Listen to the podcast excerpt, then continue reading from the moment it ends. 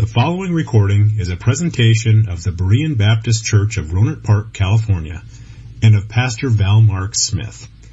We are an independent Baptist congregation committed to the accurate presentation of the historical doctrines of the faith. We welcome your visit to our services anytime here in the Rohnert Park area. I'd like you to open your Bibles, if you would, please, to the Gospel of Matthew, chapter 26. And we continue our study this morning of the last few days of Jesus' life. These were days of preparation, and they were moving towards the great event that brings salvation to a world of lost sinners. There's a song that's a part of our music program that says, I'm forever grateful to you. I'm forever grateful for the cross. I'm forever grateful to you that you came to seek and to save the lost. And it's because of the cross that we come here today in loving adoration to sing and to pray and to preach this sermon. And all of these things that we do, even as we bring our tithes and offerings, these are acts of worship to our Lord and Savior Jesus Christ. And in today's message, I'd like to talk to you about worship, the priority of worship, which we see wonderfully displayed in, in this story that takes place just a few days before Jesus was crucified. If you'd stand with me again, please, as we read God's Word. Matthew chapter 26 and verse number 6. Now, when Jesus was in Bethany in the house of Simon the leper, there came unto him a woman having an alabaster box of very precious ointment, and poured it on his head as he sat at meat. But when the disciples saw it, they had indignation saying, To what purpose is this waste? For this ointment might have been sold for much and given to the poor. When Jesus understood it, he said unto them, Why trouble ye the woman? For she hath wrought a good work upon me. For ye have the poor always with you, but me ye have not always. For in that she hath poured this ointment on my body, she did it for my burial. Verily I say unto you, wheresoever this gospel shall be preached in the whole world, there shall also this that this woman hath done be told for a memorial of her. Father, we thank you so much for this day that you've given us and for this wonderful story that we read in your word. We thank you for what's just been sung and how beautifully that just tells the story of what Jesus did for us, broken and spilled out for us. Lord, help us to understand the importance of this passage and worship today. In Jesus' name we pray. Amen. You may be seated. I want you to look back to the second verse of this chapter. Jesus said, Ye know that after two days is the feast of the Passover, and the Son of Man is betrayed to be crucified. The timing of the 26th chapter is set by verse number 2. This is two days before the cross when Jesus made his fourth prediction that he would die and it would come at the feast of the Passover. Now, last week in the message, we looked at this astounding declaration by Jesus, and we saw how that what happened on the feast of Passover defied the best laid plans of the scribes and the Pharisees. They were determined that they were going to wait until another time to capture Jesus and to execute him. They looked for a time that would be much more advantageous to them because they knew that Jesus was very popular and they didn't want to risk their own necks, you might say, by taking Jesus at the feast day. So they said, We're not going to take him on the feast day because they feared that uproar from the people. But the plans that they made concerning taking Christ meant nothing to God because the sovereign Lord had determined before the foundation of the world the exact time that Jesus would die. And so at Passover, according to the determinate counsel and foreknowledge of God, Jesus was taken to the cross. But before that happened, we have the inclusion of this very interesting and wonderful story here in the Gospel of Matthew. Now, usually when we look at Scripture, we, especially, uh, especially when we're looking at portions of Scripture that are chronological or should be chronological and the narrative portions, we expect that one event is going to follow upon another in that chronological order. But as we begin reading here in verse number six, we're, we're actually taken back a few days when Jesus was in Bethany. And this was before he rode into Jerusalem on the donkey to begin the Passion Week. And it's actually connected to a miraculous event that occurred in John chapter 11. Now, if you would, I'd like you to turn to John 11, and you'll recognize, I think, the reference is to the story of Lazarus and how that Jesus raised him from the dead. Uh, since we don't have time to read that entire story, I just want us to go to the place where Jesus was standing in front of the tomb of Lazarus. In John 11, verse number 38, Jesus, therefore, again groaning in himself, cometh to the grave. It was a cave, and a stone lay upon it. Jesus said, Take ye away the stone. Martha, the sister of him that was dead, saith unto him, Lord, by this time he stinketh, for he hath been dead four days. Jesus saith unto her, Said I not unto thee that, if thou wouldest believe, thou shouldest see the glory of God? Then they took away the stone from the place where the dead was laid, and Jesus lifted up his eyes and said, Father, I thank thee that thou hast heard me, and I knew that thou hearest me always, but because of the people which stand by, I said it, that they may believe that thou hast sent me. And when he had thus, thus had spoken, he cried with a loud voice, Lazarus, come forth. And he that was dead came forth, bound hand and foot with grave clothes, and his face was bound about with a napkin. Jesus saith unto them, Loose him and let him go. Now, if you'll go to the beginning of the 12th chapter, we find there's the same story as the text in Matthew. And verse number 1 of chapter 12 says, Then Jesus, six days before the Passover, came to Bethany, where Lazarus, which had been dead, whom he raised from the dead. And so this was six days before the Passover that the story takes place, and that's before the beginning of the Passion Week. Now we notice also that these disciples, Mary, Martha, and Lazarus, were gathered for supper in the house of Simon the leper. Oh, obviously that means Simon the former leper, because no one would ever go to the house of a leper to eat. A leprosy was a terrible disease that had no cure, and by law, lepers were kept separate from the rest of the population. A leper had to announce his presence wherever he went. He had to cry, unclean, unclean. And that's so people would know that he was near and they were to stay away from him. He was also ceremonially defiled according to the law. And so there was no one but a leper that would ever go into the house of another leper. And so I think you can understand why there are people that believe that this must be Simon the former leper that had been healed by Jesus. And that's because there is no cure for leprosy. So Jesus must have been the one who did this.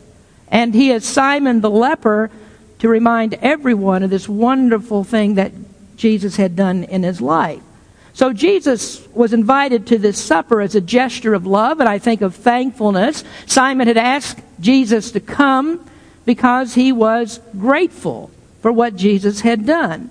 And can you just imagine how awesome that would be to have the one who is the Lord, the King of Kings, to come into your house, the one who is who would die to save you from your sins, the one who can heal you of all your diseases, to have him come into your house for supper?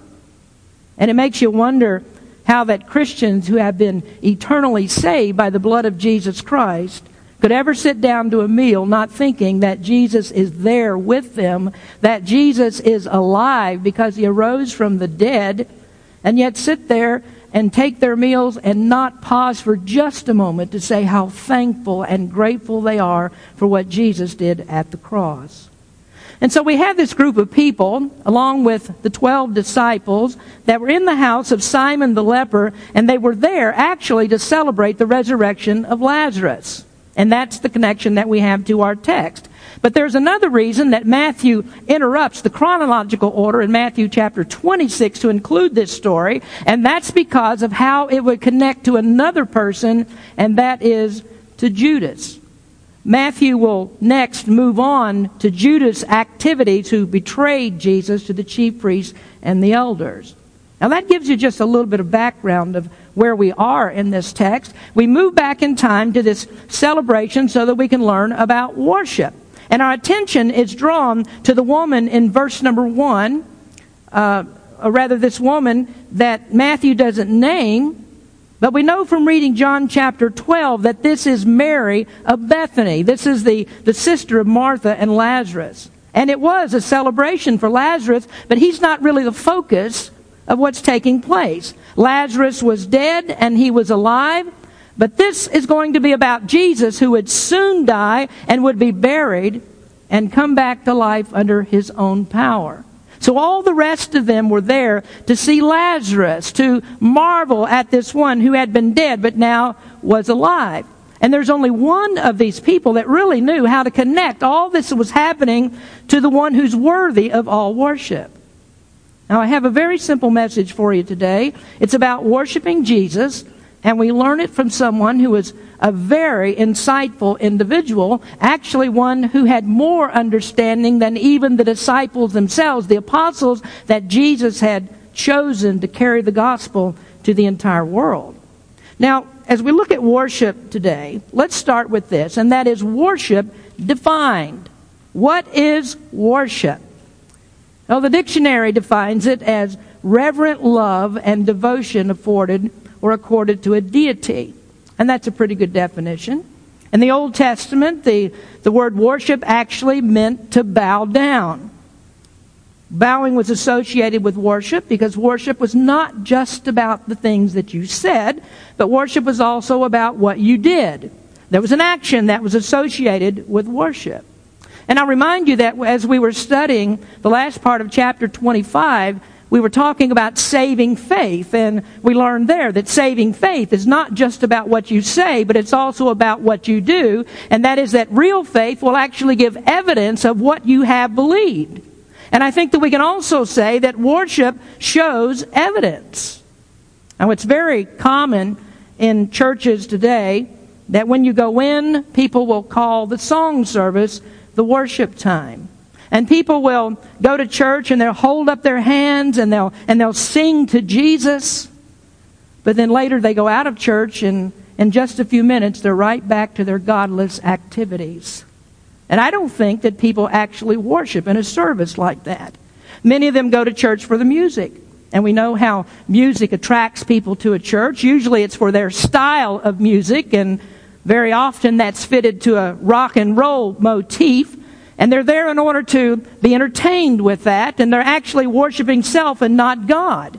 I mean, they like what they like, and it doesn't really matter whether that's actually uh, uh, lifting up Jesus Christ. That's not the important thing. What's most important is that they satisfy their sensual desires in whatever style of music that you use. I don't think you find that kind of an attitude with Mary. She knew what it was to worship. Now, as we again learned at the end of chapter 25 that an encounter with God will actually move you to do something. And it's not going to be to, to rock out for an hour and then just soon after return to your godless activities, to go back to what you were before. Worship is about encountering God. When Isaiah had his vision of God in Isaiah chapter 6, it moved him.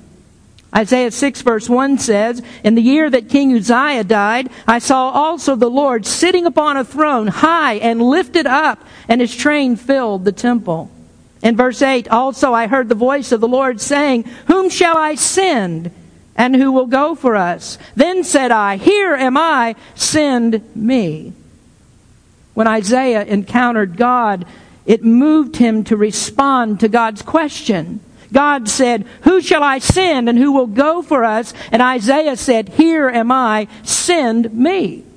And that's what worship will do to you. When you encounter God in worship, in the worship service, you'll find yourself responding like Isaiah. Or like the apostle Paul when he saw the, the risen Christ and he said, Lord, what will you have me to do? Worship also includes the idea of value. You worship what you value. Now, actually, in Old English, the, the word was worthship because one you worship is one who has supreme worth. He is valuable. He's the pearl of great price that you sell everything to obtain. And that's the way that Mary saw Jesus, and it moved her to take the most valuable possession that she had and to pour it all out, all of it on Jesus. That brings us to our second observation which is worship demonstrated. Mary is really a beautiful character in Scripture. She always had an adoring attitude towards Jesus. You remember the story in Luke chapter 10, how that her sister Martha was perturbed with her. Martha was the Susie homemaker type. And when Jesus was in their house, she was doing her Better Homes and Gardens imitation of Martha Stewart. And so she was busy about cleaning the house and preparing the food and making sure that everything was ready. And she was going about all the chores. And she was disturbed about this because Mary took no thought to help her with those things. While she was busy doing all that cooking, Mary didn't care about that. Rather, she chose to spend her time with Jesus. So there was Mary sitting at the feet of Jesus. And this is, seems to be the way, the posture that you always find Mary there with Jesus. Now, this might seem a little bit odd to you in light of what I've just said. Worship will motivate you to do something, but first, it will cause you to sit still. Now, many times we're so busy with the activities of church, things that we're supposed to do in church, we think that we're worshiping, and we're too busy to stop and to think, to contemplate about spending time with Jesus. We don't actually think about Jesus. We're not really interested in being communed and uh, communing with Him and in being enthralled with His presence. And I think there are many Christians that are very standoffish about with Jesus. They know Him. I mean, they've been saved. They understand their salvation, but they've really never had deep intimacy with Him. I can preach a sermon to you to this morning about worship, and there are probably some of you that have other things that are on your mind. I'm talking about worship. You're thinking about work. You're thinking about a thousand other things that you have to do. Mary was not that way. Mary just came and sat at the feet of Jesus, and Jesus commended her for it. Jesus wasn't going to be there for, for very long, and there was only a few of them that actually got that. And certainly in this instance, it seems that Mary was the only one to get it. Now, do you think that there might have been a good reason for this? Well, why did Mary understand what others didn't understand? Well, there was one commentator who said that Mary had a woman's intuition, that her intuition took her to a place where the men, the apostles, couldn't go. Do you believe in women's intuition? I do. How women think is totally baffling to me. Uh, sometimes, though, they can figure out things for which there is no science. Some people call it voodoo. But, you know, you know I, I stopped arguing with my wife a long time ago because there, there are things that she knows that are scientifically impossible. And so sometimes I come home and confess without any discussion at all. So despite what this commentator said, this wasn't a woman's intuition that led Mary to do what she did. If you want to learn about Jesus, you have to do what she did. You have to sit at his feet. You have to listen to him. This is the way she was. She's always bowing down and found at his feet listening. Now, let me give you a little bit of insight into that, a little bit of hint here. The way that you listen to Jesus today is not that you expect him to show up in your bedroom at night and for Jesus to speak to you. And there are lots of people who say things like, Oh, I had a vision of Jesus last night and he told me this or told me that. Jesus doesn't appear to us in visions today. The way that he speaks to us today is through his word. And so if you want to find out what Jesus has to say, what you have to do is you have to go to that shelf where your Bible's been for who knows how long and take it down and blow the dust off of it and begin to read every word carefully and to let the Holy Spirit speak to you through that word. And when you do, that's Jesus speaking to you. Now, there's sometimes that people ask, and this is a very common question that I get, they say, How can I know the Bible like you do? How can I know what you know about the Bible? And I really don't know all that much about the Bible. I mean, there's so much here to know, but what I do know, I can tell you, I have read. There aren't any shortcuts to this. Why do I have a Bible reading program? Because I want to know the Bible. Because I want to know about what God has to say. Some months ago, I gave you a page of Bible markers that you could cut out and put into your Bible, and they would help you to read through the Bible in less than a year.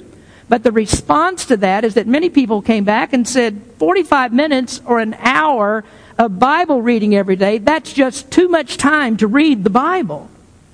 And I, all I can say to that is okay, that you'll learn more or less about Jesus depending on the time that you spend sitting at his feet. Now, Mary had some great insight with insight into this because she spent time at his feet and she understood things that the disciples missed.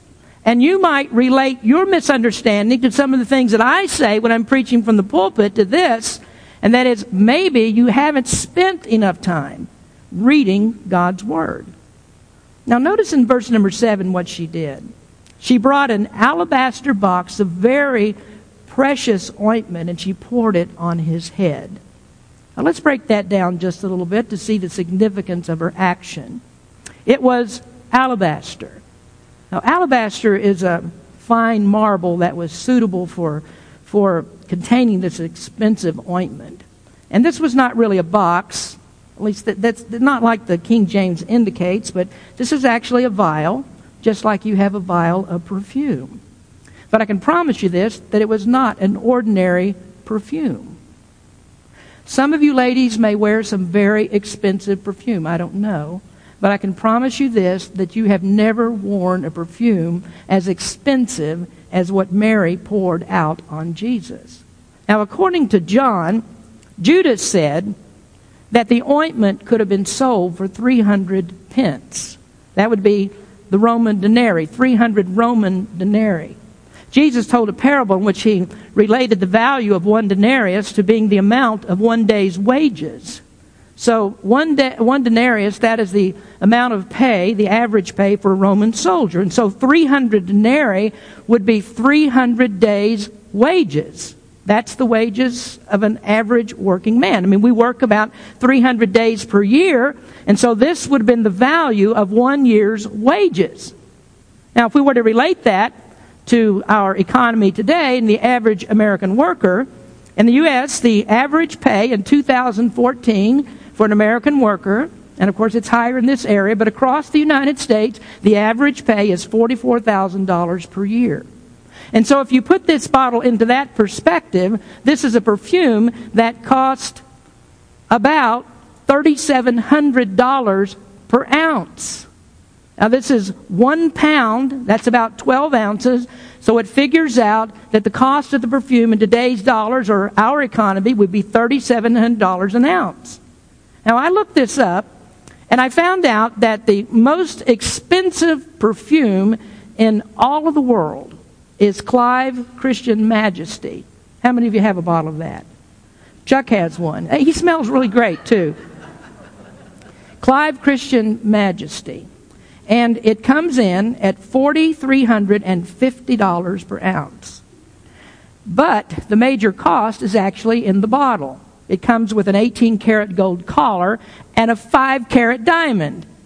And so we can say that Mary's perfume, the actual cost of the perfume itself, was more expensive than the most expensive perfume that we have in the world today. Now, did you ever think that when you read this story that you'd be talking about something that expensive? When I go to get perfume, I buy the 37 cents an ounce variety. And maybe you do too. But so where did Mary get the wherewithal? Where, where did she get such an expensive bottle of perfume? We're talking here about poor people, or at best, we're talking about average people. They're not rich. Well, most likely, the source of it, it was an heirloom something passed down through her family for generations. And so when Mary went to get this perfume, it must have sent a shock wave to her brother and her sister, Martha and Lazarus, that she went to get this expensive perfume and poured it out on Jesus. They may have been thinking, this is what we're going to use for our retirement. And so she went to get that bottle, and she didn't take a small drop and dab it on the neck of Jesus. That's what we would do. She took the whole thing and she poured all of it out on him. She poured it on his head, and it ran down over his body and all the way down to his feet. And according to John, she wiped his feet with her hair, and he said the aroma filled the room. Is that crazy? Is that crazy to do something like that? $3,700 an ounce just to end up on his feet? Now, in those days, people might expect to get their feet washed at the door with a little bit of soapy water, but nobody used an expensive ointment like this as a body wash. Now, we learn the reason for Mary's action in verse number 12. Jesus said, For in that she hath poured this ointment on my body, she did it for my burial. In Palestine, when they buried people, they didn't embalm them like the Egyptians did. You're aware that the Egyptians embalmed bodies and they have been able to keep bodies, they've discovered them thousands of years old. But in Palestine, they didn't have an embalming process. They didn't do that.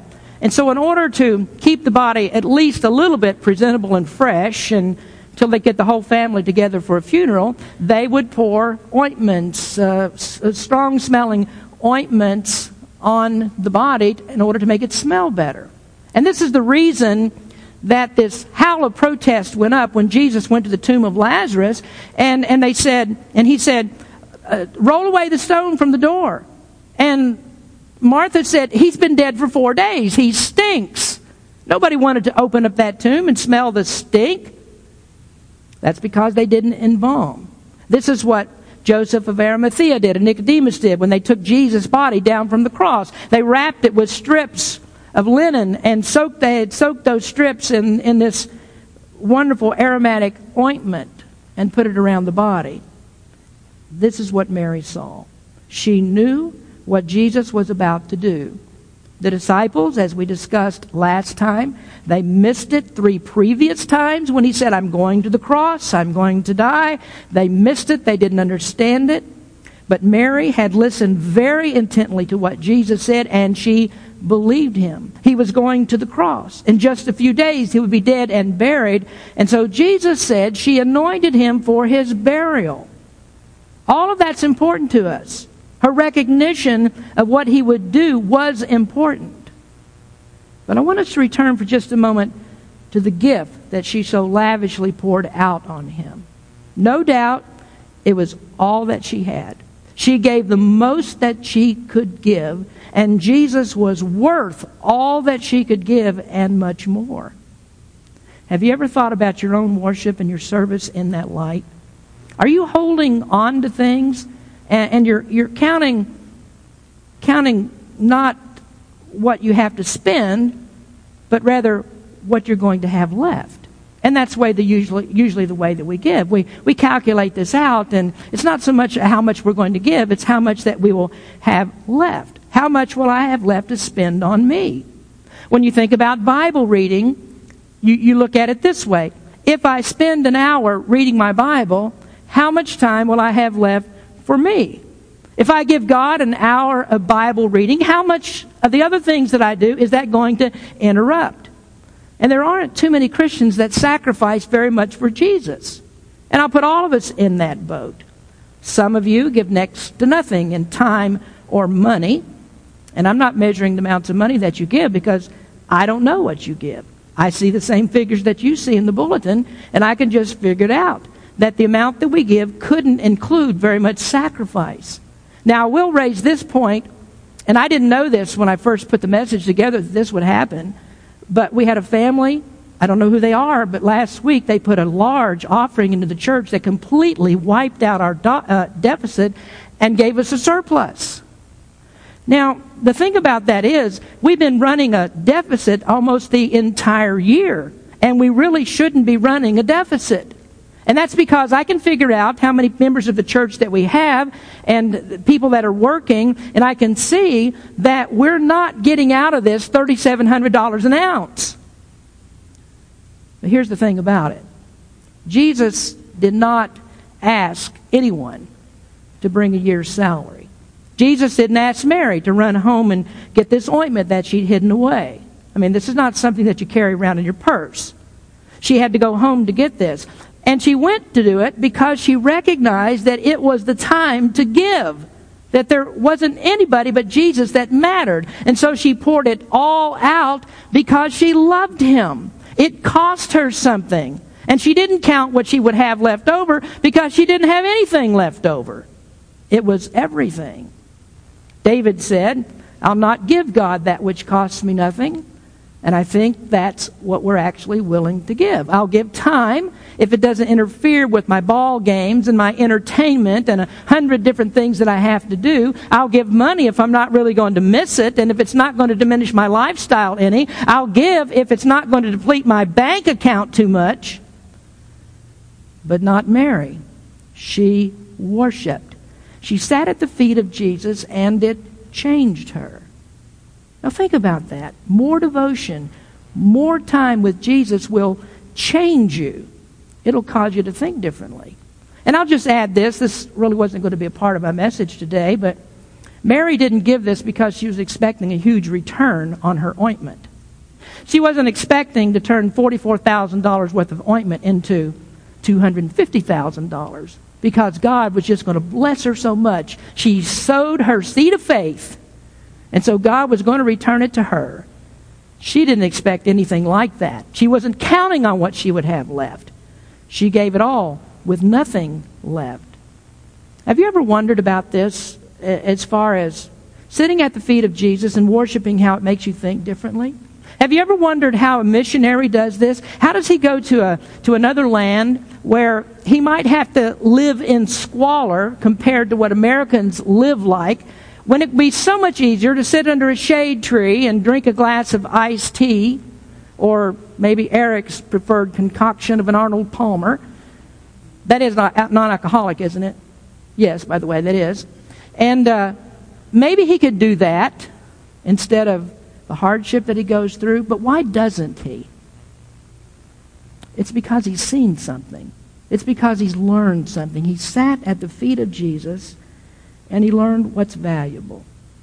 There we have worship defined and worship demonstrated. Let me close today with this, and that is worship despised.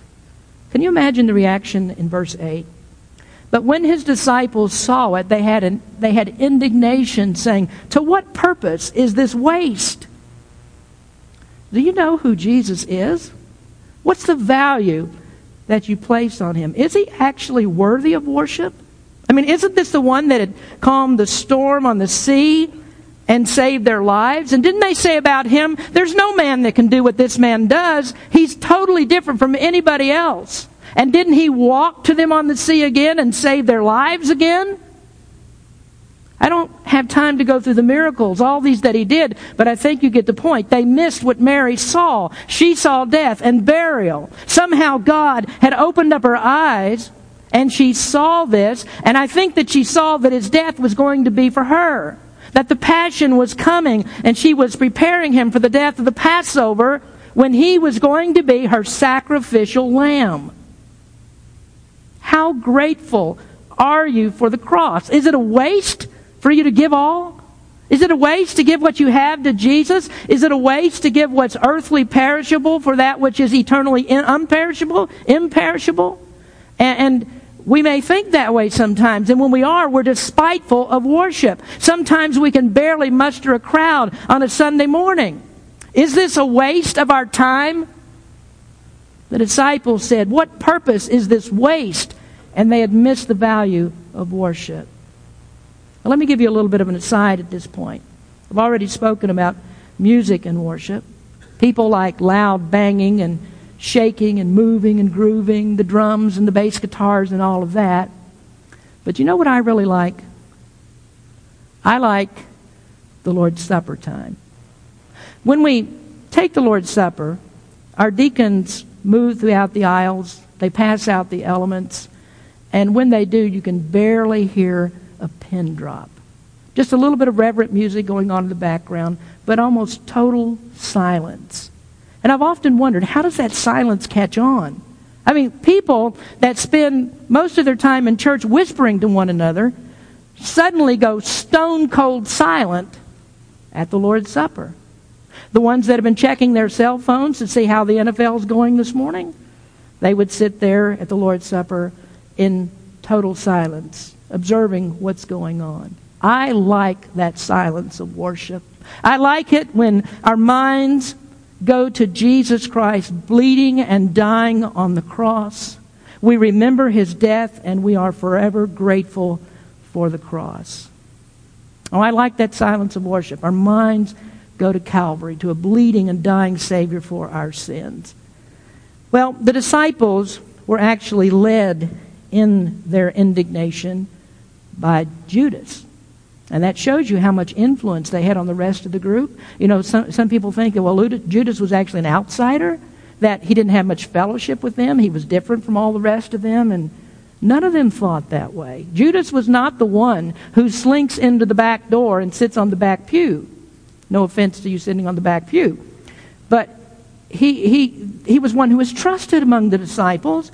He was holding what little bit of money the disciples had. And don't you think that Judas would have loved to have got his hands on that alabaster vial that was worth $44,000? That was a whole lot more than he got for selling out Jesus. He got 30 pieces of silver for that. That was actually the price of a slave. That showed how much value that he placed on Jesus. And I would suggest to you that many of us put the type of value or the same value on Jesus that Judas did rather than Mary. But you know something about this? We can read the story, and we, we criticize the disciples for their indignation, but then we think, who would have thought, how many of us would thought of giving this money to the poor? I might have seen that money come into the church offering, and I'd say, well, why don't we just take this money and remodel my office? I think that'd be a good use for it.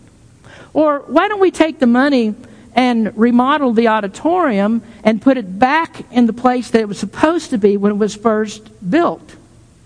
Somebody thought that basketball was more important than worship, evidently.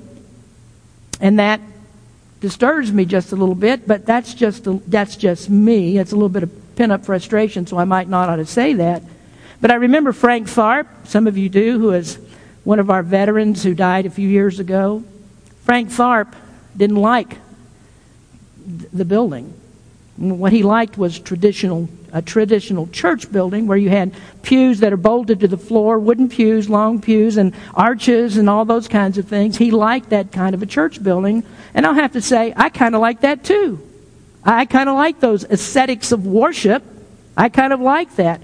But then I realized, what, what good does improving the building do if we don't see Jesus on the cross and understand the value of what he did there?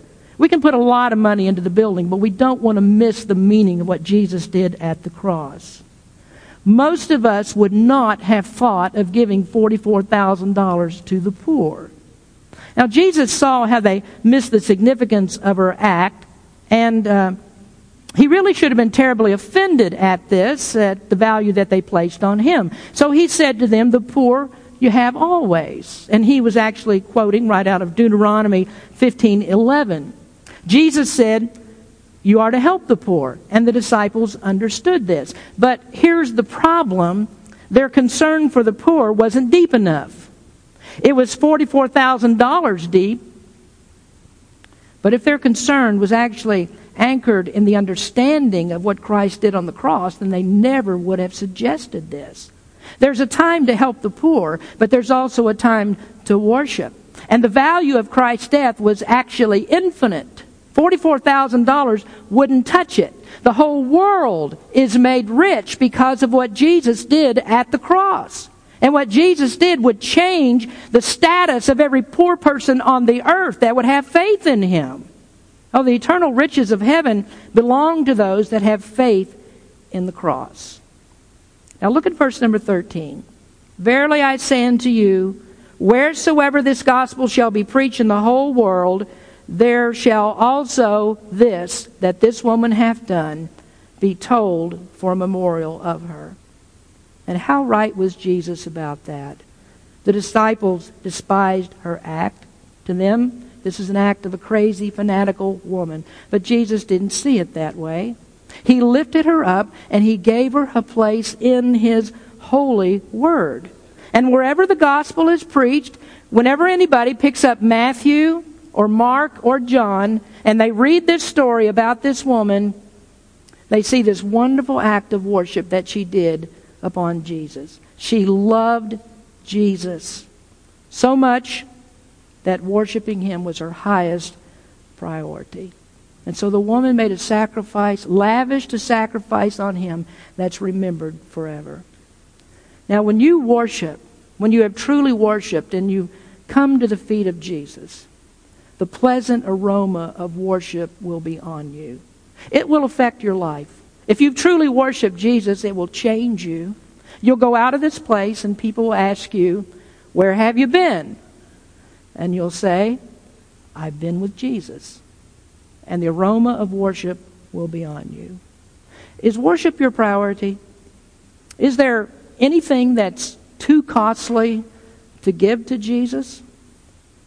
There never will be if you see him the way that Mary saw him. The priority of worship. Let's pray. Father, we come to you and we bow our heads to you in worship, thinking of the great sacrifice that you made for us on the cross of Calvary. Truly, Lord, you were broken and spilled out for us.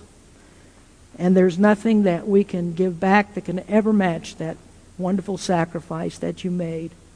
Lord, I pray that you would open the hearts of your people today and that they might really desire to have an encounter with you. That today, as they contemplate this verse of Scripture and the great act of worship that Mary did, that there's a moving that there is something that's happened inside that causes us to see Jesus bleeding and dying on the cross, knowing that he was sacrificed for us, and a desire will be there to give him our all. We pray, Lord, that you'd help us to understand this one who is worthy of all worship. Bless us as we sing today. Lord, thank you for your people. Thank you for again for the story that we've read. In Jesus' name we pray. Amen. Thank you for listening to this presentation of the Berean Baptist Church of Rohnert Park, California. If you would like further information about our church, please feel free to call us at area code 707-584-7275 or write to us at Berean Baptist Church, 6298 Country Club Drive, Rohnert Park, California, 94928. Additionally, you may visit us on the World Wide Web at www www.bbaptist.org.